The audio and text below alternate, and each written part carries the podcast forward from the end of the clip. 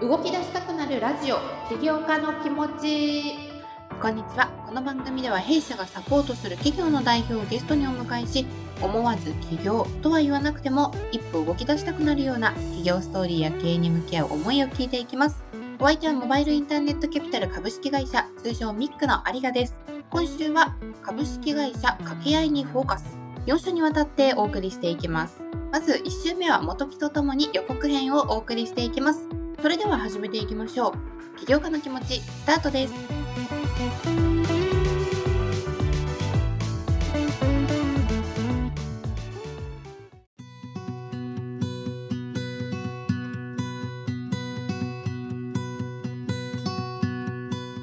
はい本日は弊社キャピタリストとともにゲスト企業の予告編とコーナー新企業のすすめをお送りします。元木さんよろしくお願いいたします。よろしくお願いいたします。元木さんいよいよ年内ラストのゲスト企業になりました。1年あっという間ですね。本当ですね。早いね。早いですね。ラスト企業さんはですね株式会社掛け合いさんでございます。来週からはですね代表取締役社長である本田さんをお迎えするわけなんですがまず今週は企業紹介を元木さんと一緒にしていきたいと思います掛け合いさんはですねテクノロジーを用いてマネージャーとメンバーの間に入って今この瞬間も起きている掛け違いをなくすために101ピープルマネジメント支援クラウドシステム掛け合いの開発運営をされていらっしゃいます。ということで今でこそこの101メジャーではあるんですけれども最初に投資したのが2018年ということでその時点ではまだ101も出始めというかそんなにメジャーではなかったのかなとは思って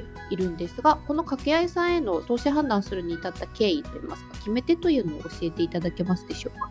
はい。投資をしたタイミングが2018年の9月ということで、もう4年ですね経ちますね。当時は、ともシードというよりも、プロダクトもこれから作っていくコンセプトとしてはあってというそういう状況でお話をいただいてですね僕らも投資検討するっていうことになりましたと。主な投資判断という意味では本田さんのね気概というかこの事業やっていきたいという思いとあとは本田さん大変優秀な方ではありますのでそういうところを見てですね投資判断をしたっていうのが当時振り返ってみるとですねでただやっぱり僕らもその時シード投資ってそんなにバンバンやってたわけではなかったのでどう投資判断をこういう案件に関してしていくのかっていうのは非常に学びがあった思い出がありますね。当時は投資するっていうのもすんなりすぐ投資しようって決まったっていうよりかは割と苦労をしたっていうような経緯があるんですかね。そうですね。投資基準みたいな話から入ると、モバイルインターネットキャピタルって投資基準非常に高い方のベンチャーキャピタル、細かいと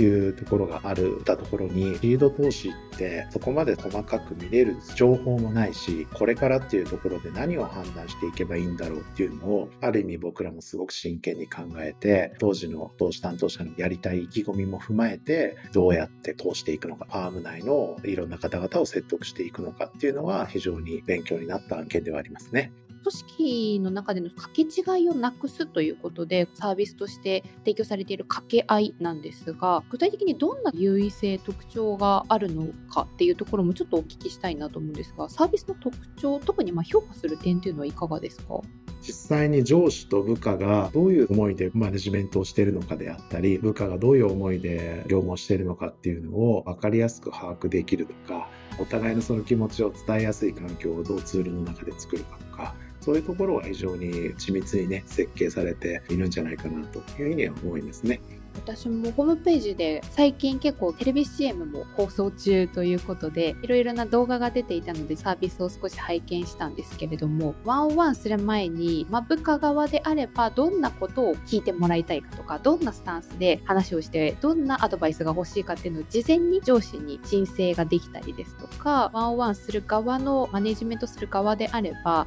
こういうリクエストが来てるからこういう風にするといいよっていう先人のアドバイスがあるるっていうのが非常に面白いなと思ったんですけれどもこれはもう最初の投資をする時点からそういったサービスになるっていう内容が見えていてそこに対しての期待感での投資っていうのが大きかったんですか？そこまでツールとしては仕上がってはなかったので、コンセプトとしてそういうのは考えうるっていうことと、それぞれ人って違うから、違いをどう認識するかっていうところがまあ一つあのポイントだということで、ツールの中にも当初のプロダクトだったかな、部下と自分の違い、アンケートに答えていってね、違いを知った上でどうコミュニケーションを取っていくかみたいなね、それは最初からそういうコンセプトでやっていたので、流れが今より調整されてるってそういうことじゃないかなと思いますけどね。実際まあミックも今使ってたりするので、充実度というかね、達成度みたいなね、逐一上がってくるんですけどね。見ていると結構具体的に今回ワンオンワンする相手であればとにかく傾聴するといいですよだったりとか期待値に応える個性に合わせてどんな姿勢で臨むといいのかっていうのがいろいろ出ているっていうのがすごく面白いなと思いながら拝見をしていました。GM のところで織田信長と明智光秀の2人の掛け合いが動画として出ていたのでぜひこちらも皆さん見ていただければなと思うんですけれども来週からはですね代表の本田さんをお迎えして会社の創業に向けてどんな思いでっていうところも非常に興味がありましてこの辺りをですねご本人にぜひぶつけてですね聞いていきたいと思っておりますので皆さん次週以降も楽しみにしていただければなというふうに思います。うん、そうですね本田さんの視座というか目線の高さを垣間見るといいんじゃないですかね。私もちょっとここまでバンバンテレビ CM している年先の企業さんって初めてだなと思っていまして今露出にものすごく力を入れている会社さんなのかなというふうには思いますので番組を通じて一人でも多くの方にサービス届けられればいいなというふうに思っております。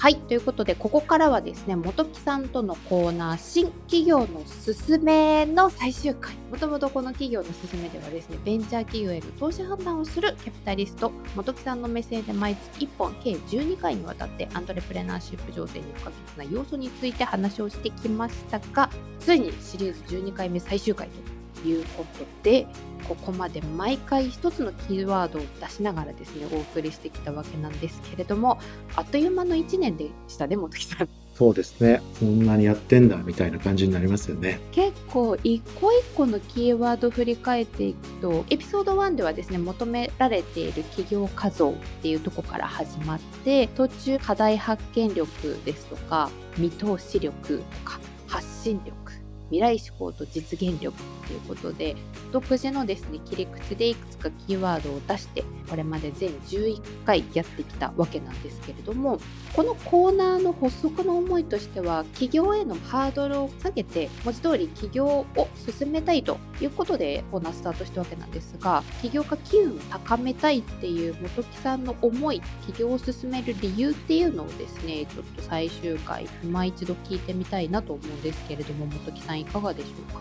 こういう世の中にちょっと暗めな感じにいってる局面で起業家がやれることっていうのはある意味未来への希望を灯すとかねそういう前向きな目線でどう取り組んでいくかっていうのを表現することだと思うんですよね。こういう中で打開できるのは起業家ができることだと思っていて起業って素晴らしいよねとイコールチャレンジするっていうことだと思うんですけど、チャレンジの数がどんどん増えてくればいいかななんていうのは思っていて、チャレンジの総量を増やしていきましょうということで、一つ手段として起業があると。明るくしていくには、起業していくっていうのが一番いいんじゃないかななんて思ってですね、今がいるっていうところですかね、起業を進める理由は。起業も一つの手段ですよね、チャレンジをしていく上での。そうですね。いっぱいチャレンジして、いっぱい失敗してもいいじゃないかというようなマインドにどうやって日本という国ができるかっていうのは一つ僕らも役割を担っているのかななんて思いますね。実際やっぱり失敗にまだまだ寛容じゃない風土っていうのはやっぱりありますよね。ありますね。それは育った環境からそうなっちゃってるので、失敗しない取り組みみたいなのが多いですよね。失敗しないためにとかっていうふうに言っちゃうのがある、あるじゃないですか。それって、まさしくそういう環境で育ったからだと思うんですよね。で、それはすごくいい国民性だし、慎重であるっていうのは成功の一つの重要な要素ではあるんだけど、起業においては失敗するのは前提として、そのリスクを織り込んでいろんなチャレンジができるっていうようなマインドにどうしていくか。で、あとはどう自分が自信をそうしていくかみたいなのをもっともっとやれるといいなと思うんですけどね。業に関わらず新しくチャレンジしたことでいきなりうまくいかなくて当たり前っていうマインドをどれだけ持てるかっていうことですかね。そうそうそう。うまくいくことなんて稀だっていうことを分かっていることが重要だからだといって挑戦しないっていうのは僕はもったいないんじゃないの？と何か挑戦して生きていく方がいろんな意味で前向きに生きられるからいいんじゃないの？って思ってる側の人間であるからこういうことを言ってるっていうそういうことですかね。企業ではないんですけど私本木さんに話したことありましたっけ？一番最初訪問販売やってたっていうの。ちょっと前聞いたな。本当にその時心折れそうになった時にドリカムの1万回ダメでも1万1回目に成功するかもしれないっていう曲をひたすら聴いてやってたっていうのを今思い出しました。それはもう人生を彩るエピソードとしては素晴らしいよねそういうのをどんどんみんなが言えるようになるといいよね。苦しい思いでチャレンジしたけど失敗したとかね。今となっては笑い話と言いますかあれがあったからあれ以上しんどいものはないと思ってある程度チャレンジに対するハードルはすごく下がったんですけどじゃあもう一回やりたいかって言われたら絶対やりたくない。もう一回やろうよ。挑戦したことによって自分の型枠を外に出していくっていうことにつながると思ってて、自分の枠をどうやって、ちょっとでもいいから破って外枠で勝負するかみたいなことを、うちのファーム内でも最近よく話をしてるんですけど、自分が決めた枠の中で勝負しがちなので人間は、失敗してもいいからどこまでチャレンジするかみたいなところをすごくテーマとして今掲げてやってますね、僕らは。コンフォートゾーン飛び出せみたいなのよく文字としては見るんですけど居心地のいい場所から一歩踏み出すって結構難しいじゃないですか。難しい難しい。しかも今そんなに景気も良くない不安定だって言われてる中でチャレンジャーが増えることで社会がどう変わるっていうふうに本木さんが予想してるのかどんなインパクトがありそうっていうふうにイメージしてるのかっていうのをぜひ聞いてみたいんですけどいかがですか？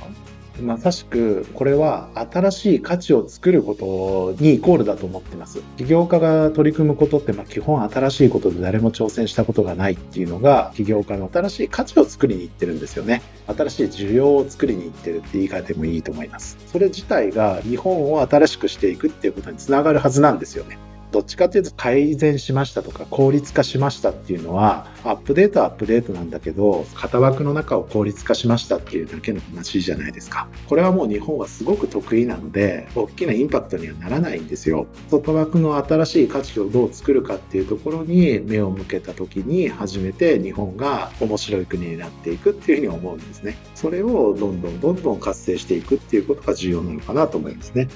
先週まで出ていただいていたユニラボさんが「あいみつ」っていうサービスを通じて18を変革するインフラを作るっていうビジョンを掲げてらっしゃったので新しい価値を生み出してむしろ文化になるんですかね需要を生み出していくっていうところにまさに取り組んでるミックらしい投資先だったのかななんていうのを今聞きながら思いました。そういうことを僕らは応援すべきだし、そういう投資先を少しでも多く増やしていきたいと思っているので、そのご協力ができる先っていうのは大いに投資をしていきたいなと思ってるんですよね。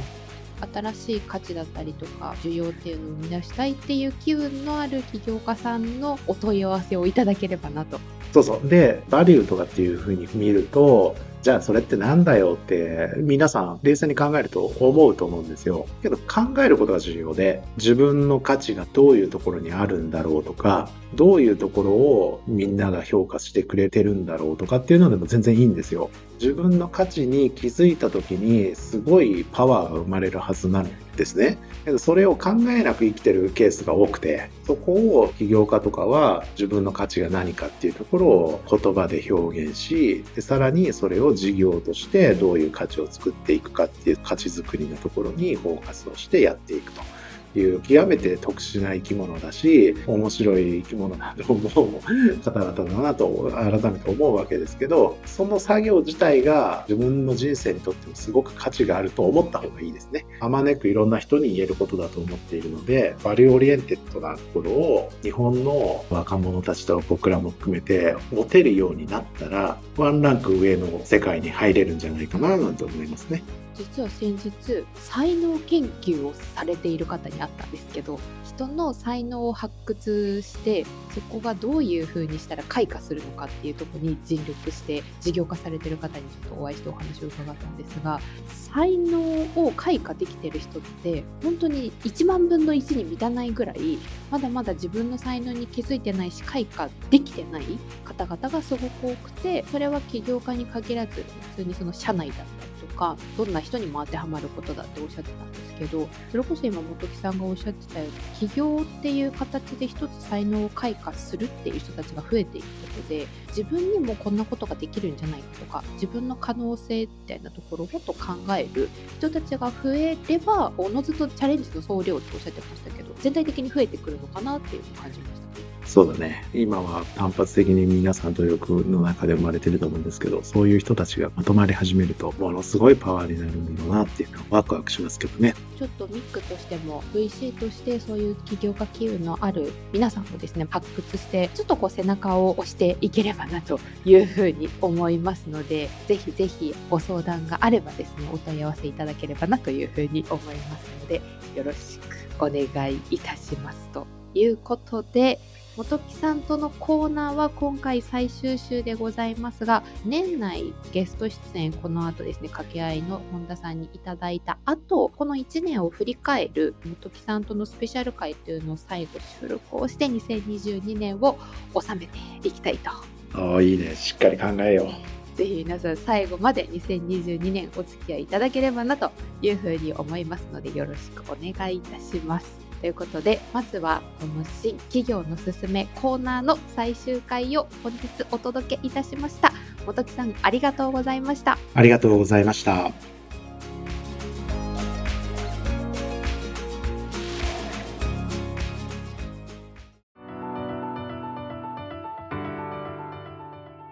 はい。ということで、まずは1週目、元木さんとのコーナーを聞いていただきました。今週が元木さんとのコーナーは最終回でした。ありがとうございます。まだ年内収録配信ありますので、最後まで聞いていただければなと思うわけなんですが、1年あっという間で早かったなというところが本当に本当にびっくりでして、気づけばもうこんな時期なのかと思いながらしみじみと元木さんと話をしていました。特に今回のこの今年初めて作ったですねコーナー新企業のおすすめ。どういう風に皆さんが受け取ってくださったかっていうのはぜひコメントだったりとかメッセージで伺えればなという風に思うんですが VC としてもですね企業も一つの手段ではあるので必ずしも企業というわけではないにしても元木さんの言葉を借りるならチャレンジの総量を増やすっていううところですね。ここは私たち VC としてもなんか社会に還元できる部分がやっぱりあるよなって思いながら改めて収録をしていました。ぜひ2023年に向けて私自身も新しいチャレンジをしたいなと思っているので皆さんと一緒にですね挑戦を続けていければなというふうに思っております。